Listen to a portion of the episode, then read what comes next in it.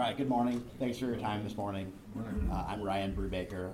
It's great to be with you. This is going to be one of the more touchy-feely IT presentations you've seen. I hope you were prepared, and I hope you enjoy it. This is what I really want to talk about. Have you ever been here? Have you ever been laying in bed?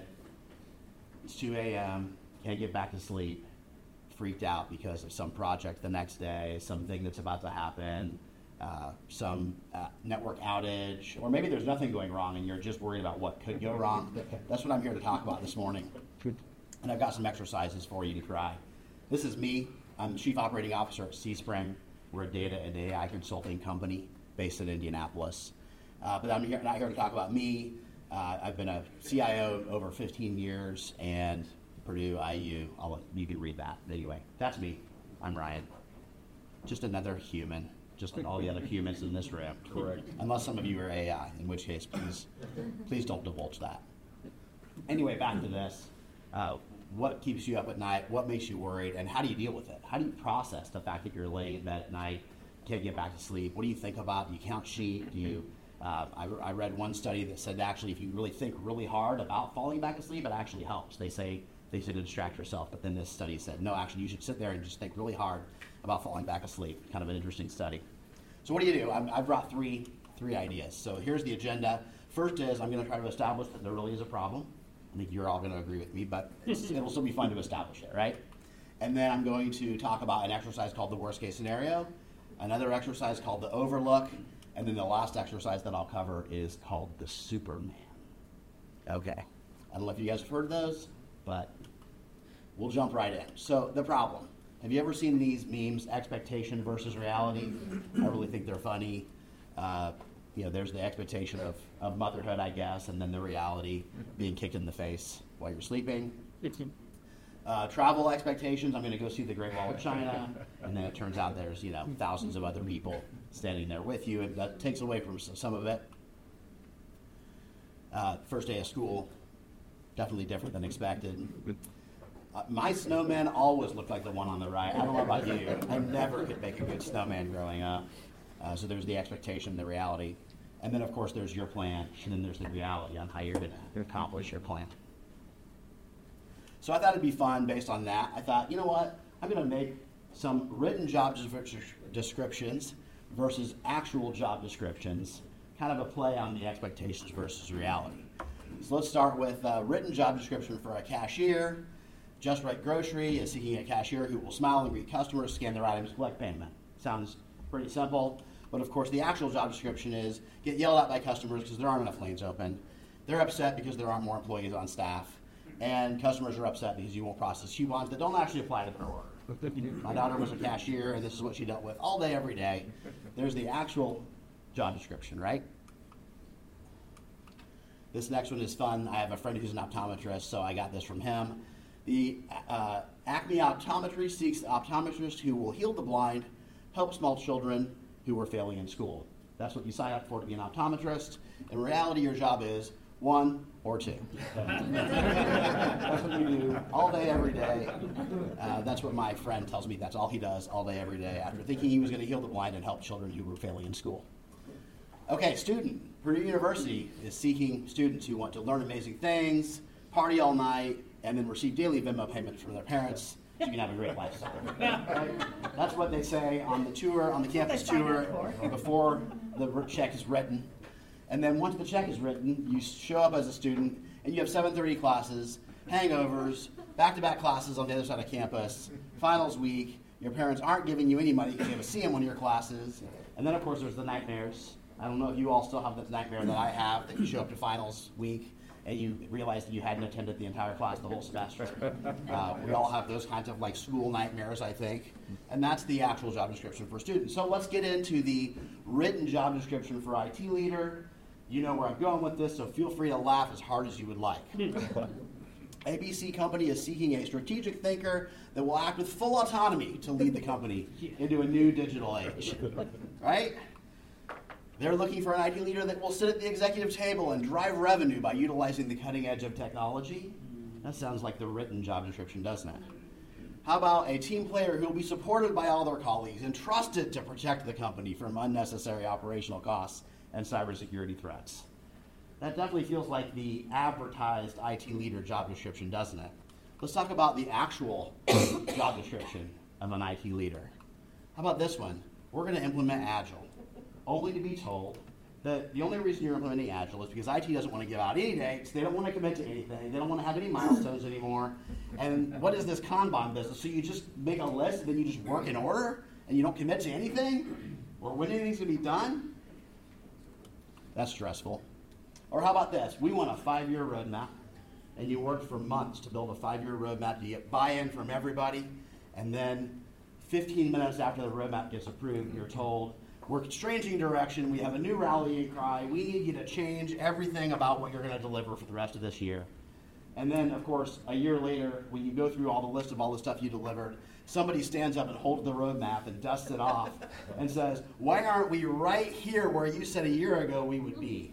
And you have to defend yourself, right? Even though you documented all the change requests and you put it all in writing and you invited people to stakeholder meetings and everybody was bought in on the fact that you were going to change everything. But of course, now it's a year has gone by and everybody has selective memory and they just pull out the old roadmap that you produced a year ago and want to know why you're not where you said you'd be. How about tabletop DR exercises, where you're sitting there taking made-up scenarios, walking through everything you are going to do, and of course this is really good and healthy, and I hope your organization does tabletop DR exercises. But in the back of your mind as the leader, you're thinking, is this even the scenario we're going to face? And if this is the scenario we're going to face, is this even going to, any of this even going to work? I mean, we're just sitting here talking. Of course, in theory, we can say we would do this, we would find root cause, and then we'd call this vendor, and then we would do that. That's great to think about, but you know, you're laying in bed at night thinking about that DR exercise we did today. Was that even of any value? Is it going to be anything like that? How about the do not disturb settings on your phone? You go in and you put your phone on do not disturb, and then you immediately set everybody you know to break through do not disturb. Because what if your team needs to get a hold of you? What if your boss needs to get a hold of you? What if your colleague needs to get a hold of you? What if one of your vendors needs to get a hold of you? So now you're setting all these breakthroughs, so you practically have no point in turning on do not disturb. Not to mention then you've got PagerDuty and all your alerting apps and all that stuff turned on so that it can wake you up in the middle of the night, right? That's the life of an IT leader. Oh, how many of you have done this? I've done this many times in my career where you have 2 Zoom calls going at once. You're in the middle of an incident. You've got one Zoom call with the war room. You've got the other Zoom call, which is the executive briefing. And you've got the executives asking you, hey, is this resolved yet? And then you get on the team with your war room, and you're saying, is this resolved yet? And they're saying, we don't even have root cause yet. Like, what do you mean, is this resolved yet? So you go back to the executive, you mute, unmute, you go back to the executive briefing. Well, can we at least get a workaround in place? So you mute them, and you go back to the order. Can we at least get a workaround in place? And they're like, boss, we don't even have the root cause yet. How could we have a workaround in place? I've been on a few of those in the middle of the night where I have 2 Zoom calls going at once. Very fun playing back and forth. Then, of course, if you do have some kind of an incident or a breach, well, the board wants accountability, and unfortunately, most people view accountability or define accountability as just firing someone, right? So maybe that's you. Maybe you're the person at the top, you're the person in charge of that, and you're the one who's selected to be the person who is held accountable so that the board can do a press release and start doing damage control. There's an excellent book, The Wolf in CIO's Clothing, that really kind of changed how I thought about a lot of things. And it's, I fashion myself as a servant leader. I'm not Machiavellian. I don't believe that you should necessarily follow Machiavellian principles in how you lead an IT group. But it's a great book to just really challenge your thinking and make you consider and pause. And Tina tells a story in this book about how IT leaders are typically data people. They like lots of numbers, they like lots of data, they're data-driven, they think in data. And so a critical mistake that many IT leaders make is they assume that everybody would like the data and they're overly transparent. And I actually have suffered from this for a lot of my career and changed some of my philosophy and strategy based on this book. But she tells a great story. She talks about all the CIOs that she's interviewed and worked with. She's a Gartner leader. And of all the CIOs that she's worked with and talked with, not one of them has ever shared a whole bunch of data and had it go well. And I'll give you an example. I did that. A CFO of mine was asking about velocity and sprint planning and how we were doing everything. So I said, great, why don't you come to a retro? Why don't you come to a sprint planning session? You can come to some daily stand-ups.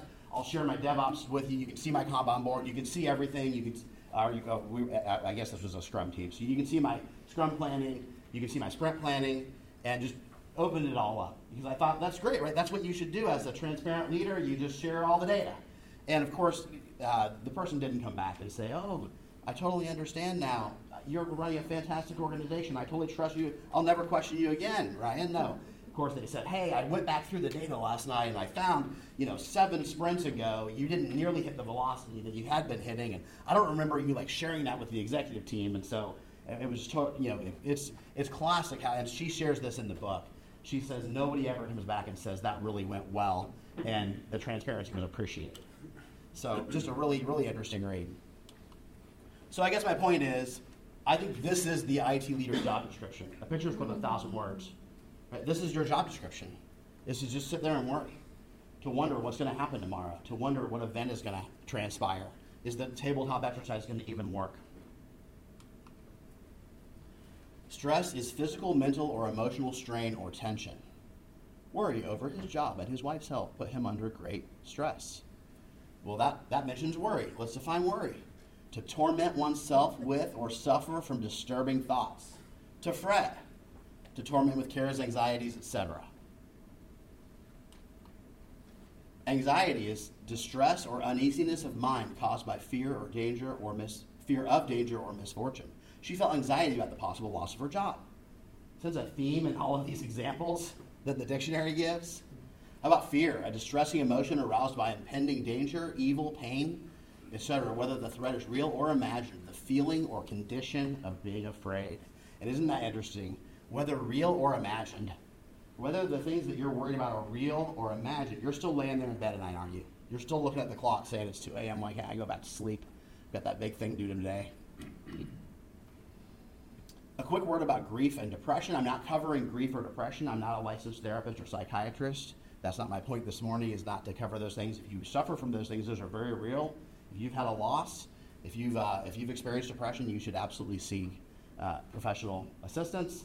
But I'm here to just try to encourage you with some of the daily stresses of life is my goal. So here's a rhetorical question. Are people more or less anxious than they were 10 years ago, 20 years ago, 40 years ago? I mean, everybody knows all the studies. People are so much more stressed and anxious than they used to be. So there you have it. Have I convinced you there's a problem? Everybody on board? Okay, let's talk about 3 exercises that might be able to help. The first one's called the worst case scenario. Before I jump into this, I want to ask you a question related to this exercise. Okay. What's your identity? If I ask you that question, what's the first thing that comes to your mind? Think about it. What is your identity? At your very core, who are you? Didn't think we were going to get so existential this morning, did we? This is fun. Okay, what's your identity? Well, is it this? Is this my identity? Is it just a bunch of stuff? Oh yeah, executive leader, CIO, got these degrees. Is that? I mean, some people view that as their identity. How about this one? Your LinkedIn profile. Is your LinkedIn profile your identity? I think we all struggle at times with wrapping up our identity in just our work or what we bring to the table every day, don't we? How about at your inner core, what are your personal core values? These are mine. I don't know if you've ever sat down and thought about what your personal core values are, because that's really who you are. That's really your identity, is your personal core values. I would highly encourage you to sit down sometime and write out your personal core values, because that will help you with this worst case scenario exercise. But let's keep going. So if I ask you what's your identity, really at the core it gets to, when I mentioned core values is what makes you valuable. Are you valuable? So let's define that. Valuable is having considerable monetary worth, costing or bringing a high price. Having qualities worthy of respect, admiration, or esteem, and of considerable use, service, or importance. I would argue this morning that every single person sitting here is extremely valuable. You are worth so much. You have qualities of respect that are worthy of respect, admiration, and esteem, and you are of considerable use, service, or importance. You know you are. At your core, you know you're valuable. even when your inner critic accuses you that you're not. And we'll talk about that in a minute. So what gets in the way? I think there's two things, imposter syndrome and anxious thinking. What's imposter syndrome? Feeling that you're on the verge of being exposed as a fraud. Isn't that interesting? It's extremely common in high-achieving individuals, and it affects both men and women equally. It's been studied quite a bit over the last 20 years, this concept of imposter syndrome. Yeah. It's actually the CEO's biggest fear. If you survey CEOs, above death, I mean, death was actually on the list, and it was lower than imposter syndrome, being found out that they're going to walk into work one day and be told by the board of directors, we figured you out, you're a total fraud, you have no idea what you're doing, pack up your stuff. That's CEO's biggest fear when surveyed, is this imposter syndrome, that they're going to be found out. Okay, now you couple that with anxious thinking. What are some of the things that you're afraid of? I could lose my job. My job isn't prestigious enough. I don't make enough money. I'm failing myself and my family. I don't volunteer or help others enough. Those are the anxious thinking that creeps in that are keeping you up at night. And which ones resonate with you the most? Okay, so with that as our foundation, here's the worst case scenario. The worst case scenario, probably everybody knows what I'm talking about on this one, is the idea of just sitting down and thinking through if those fears come true, if whatever that thing is that I'm freaked out about, if it really does come true, what really happens? Because our brains tend to go to a much greater worst case scenario than is reality. For me, one of the things that I really worried about all the time was losing my job. I was convinced, subconsciously, I was convinced that if I lost my job, within a few days, this would be me. I would be out, I would have nothing. And I read a book where a guy even talked about, he did couch counting. And what he would do is he would count the number of couches of friends that would let him sleep on their couch. If the worst happened, he lost his home. And he said, I would count couches, all my friends from work, school, church, whatever, and I would just literally count the couches, and I would say, yeah, I've got 20 couches or 18 couches that I could sleep on, and that would help him feel better. He would think through, so the worst case scenario is I'm on one of those 18 couches, right? I guess if you ever can't count to one couch, then you're in trouble. You don't have anybody that you could sleep on their couch. But the reality is you work through this worst case scenario, and what ultimately comes out is you're probably not going to end up on the street begging for food. It's pretty unlikely. So that's the worst case scenario, is just thinking through that and actually playing out, what is that fear? Is it a fear of a job loss? Is it a fear of a relationship that gets harmed, a personal relationship or something like that? And so the worst case scenario takeaways are this. Where do you struggle with imposter syndrome or anxious thinking? And then take time today with someone you trust to honestly work out the worst case scenario if that fear really came true.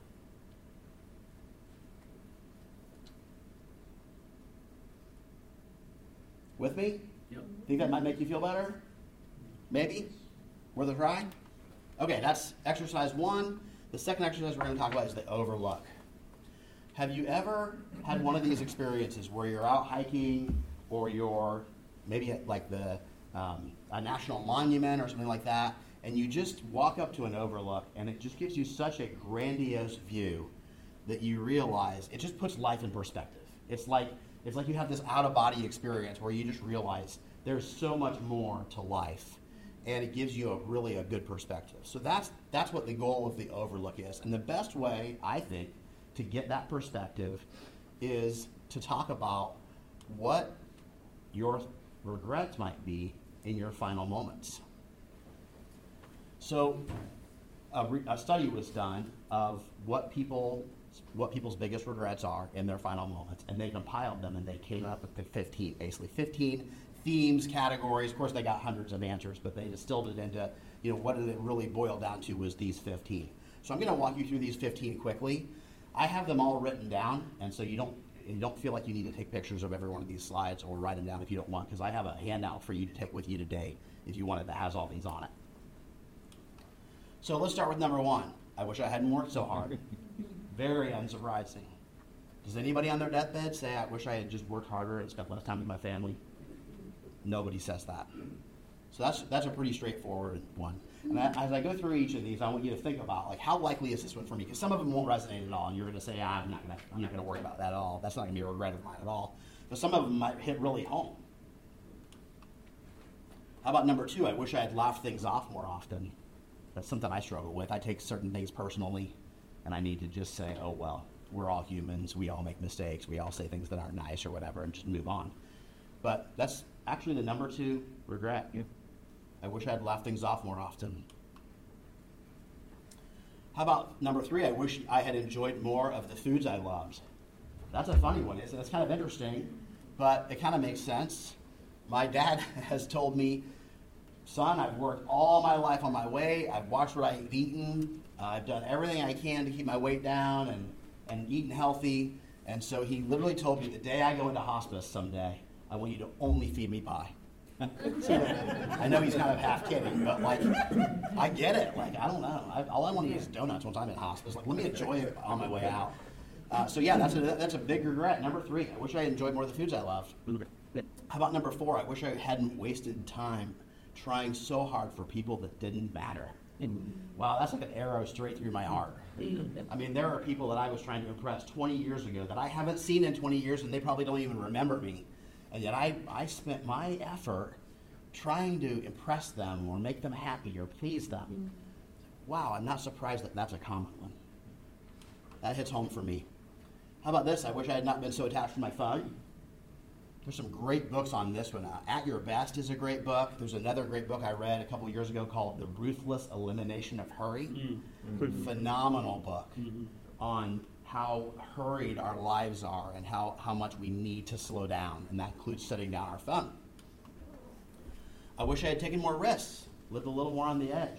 Maybe you wish you had been that entrepreneur, or just maybe jumped out of an airplane, right, and done some skydiving. Whatever it might be, this is a common one.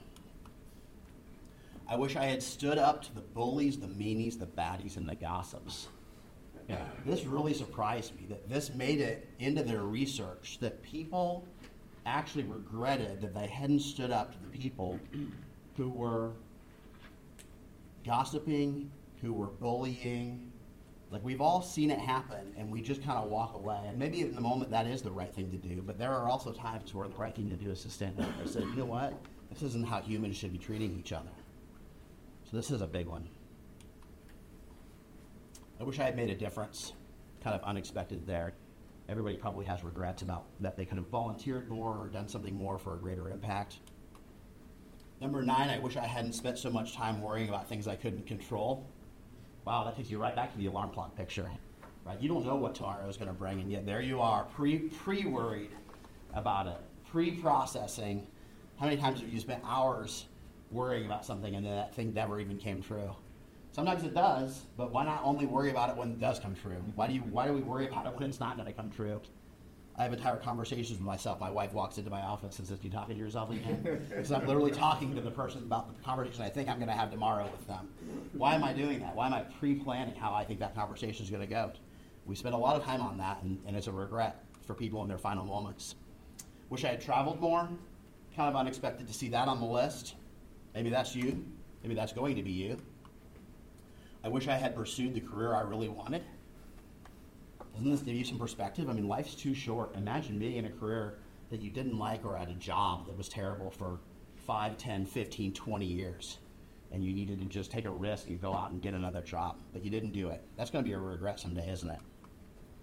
I wish I had taken better care of my health. Now, you might be thinking, hey, that's in contrast to I wish I had eaten more of the foods I loved. But actually, in the research, they explained this isn't about eating better. This is about people who very commonly refuse to go to the doctor. They don't get that annual checkup. They don't get on the heart meds soon enough or whatever it is their doctor's telling them to do. They have that pain that's nagging them, but they're afraid of what it could be, so they refuse to go to the doctor and find out what that pain is.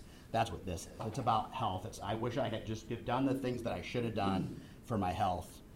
And this is number 12. Number 13, I wish I had been more present. That's one of the things I talk to about with all new employees about, is being present, including in meetings. Close the laptop unless you're taking notes, and make sure you're taking notes. Don't play on your phone. If you're there, be there for a reason and be present. Number 14, I wish I had seen my own worth. Wow. That's really deep. I'm just going to let that sit for a second.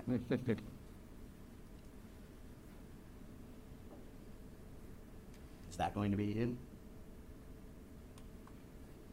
And then last, I wish I had realized how much I already have. Speaks to contentment, doesn't it? We have a lot of stuff. We have a lot to be thankful for. We are very blessed. And sometimes it just takes a minute to just think about that. So which one stood out to you? I have a survey here. It's a sheet with all 15. And I've got a 1 through 10 underneath each one. And so you can take one of these with you. And you can rate how likely is it that I'm going to feel this way in my final moments. Some of them will be 10, some of them might be 1s. And then on the far right, there's an opportunity where you can just stack rank them. And I would encourage you to do that. That's the overlook. Hopefully that gives you some perspective. And so takeaways for this exercise, what's one real-world issue causing you anxiety right now? And take at least 5 minutes today, or alone or out loud with someone you trust, and apply the overlook to this issue. So take that issue that you're freaked out about, that thing that's been keeping you awake at night the last few nights, and then go through those 15 and say, am I really have the right perspective? Should I really be up at night worrying about this? Or should I have more of the perspective of those 15 final moments? And then take the 15 final moments survey. Like I said, I've got it at my table, so just come grab one on your way out. I've got plenty of them. And what are you going to change immediately because of your highest scoring items? Last time I did this, I had people email me and say, by doing this scorecard, it put things in perspective for me of changes that I needed to make immediately because of the things that I was that I'm going to end up regretting. So in order to avoid that, I'm going to go make changes immediately. So highly encourage you to look at that. Okay, I got one more. I'm almost done. This is the Superman. Okay, we talked about imposter syndrome. This is kind of the other side of the imposter syndrome coin. This is the inner critic. This is that person, that thing, that nagging voice in your head that tells you nothing is good enough. But it's not just like imposter syndrome where you're afraid you're going to be found out. It's all the way down to the way you just signed your name wasn't good enough. The conversation you just had with your friend, oh no, I said something I shouldn't have said. This is the inner critic that accuses you of every single thing in your life, that your nothing is ever good enough. That's the inner critic. What's the opposite of the inner critic? What's the inner critic attacking you for? Self-regard. Regard or consideration for oneself. Self-respect. So let's look up self-respect. Proper esteem or regard for the dignity of one's character. Do you recognize that you are a human being and that you have dignity? You have inherent self-worth, and so you should have proper regard for that. That's self-respect. It's not arrogance. It's not a lack of humility. It's just self-regard. You're just regarding yourself properly as having the dignity inherent within you. Number 14, I wish I had seen my own worth. That's speaking to that inner critic. That I wish I had not listened to my inner critic so much throughout my life. Did you know that they have done scientific studies on human body language? And when people are down on themselves, when they're critical of themselves, they close off their body. See how this person is putting their hands at their head? They fold themselves in and they make themselves small. And this is true. It's been studied across all geographies, all countries, all cultures. Everybody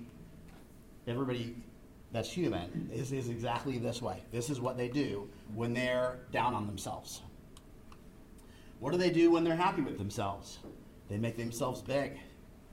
They cheer, arms go up, body goes out, legs go spread. I mean, it's like they make themselves big. Again, across all cultures, across all geographies, that's what they do. They celebrate, arms go in the air, fists pumped. And so studies have been done on this and found that, like with a lot of things in our brain, we can train our brain by mimicking these motions. And theater trainers and public speaking trainers have been using this technique for years. Because what happens is, if you make yourself do this, it will actually change your brain chemistry. It will actually make you feel more emboldened. It will actually increase your self-regard. So it looks cheesy, but it's really true. In fact, like I said, public speaking trainers and acting coaches have people do this before they go out on stage. I actually forgot to do this before I came out. Probably would have been even better if I had done this. But yeah, I people will actually say, go in the bathroom and like stand there and do this for like 30 seconds before you walk out to give a presentation.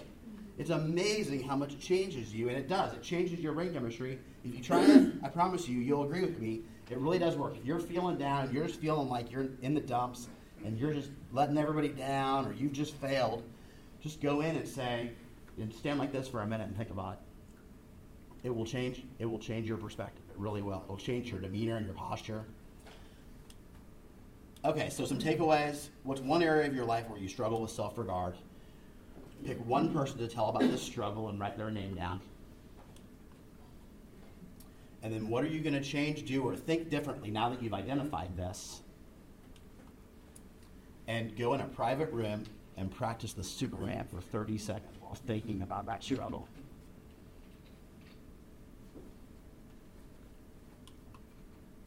Okay, so we covered the problem, we covered the worst case scenario, we talked about the overlook, and then we talked about the Superman. I have one final takeaway, and that is, if I seem really touchy-feely and super into all this stuff, I actually am. There are some of us out there. And so I really care about you. I really care about each person in this room. I think you are full of dignity and self-worth, and you deserve to not have those 15 regrets at the end of your life. You deserve to go to work every day filled with joy and fun and enthusiasm. You deserve to have those things. And so I would love to hear your story. So I'm based in Indianapolis, but I would be happy to meet you somewhere for coffee. I'd be happy to do a video call. My contact information is on here, and Doug will send out these slides. But I would love to just hear your story and talk to you. I'm not going to try to sell you anything. Just I would love to spend 15 minutes or half an hour just hearing a little bit about you, or longer. But, so that's just an offer from me. Here's all my footnotes. This is all the stuff that I could reference, and then here's my contact information. Really appreciate your time. Thank you very much.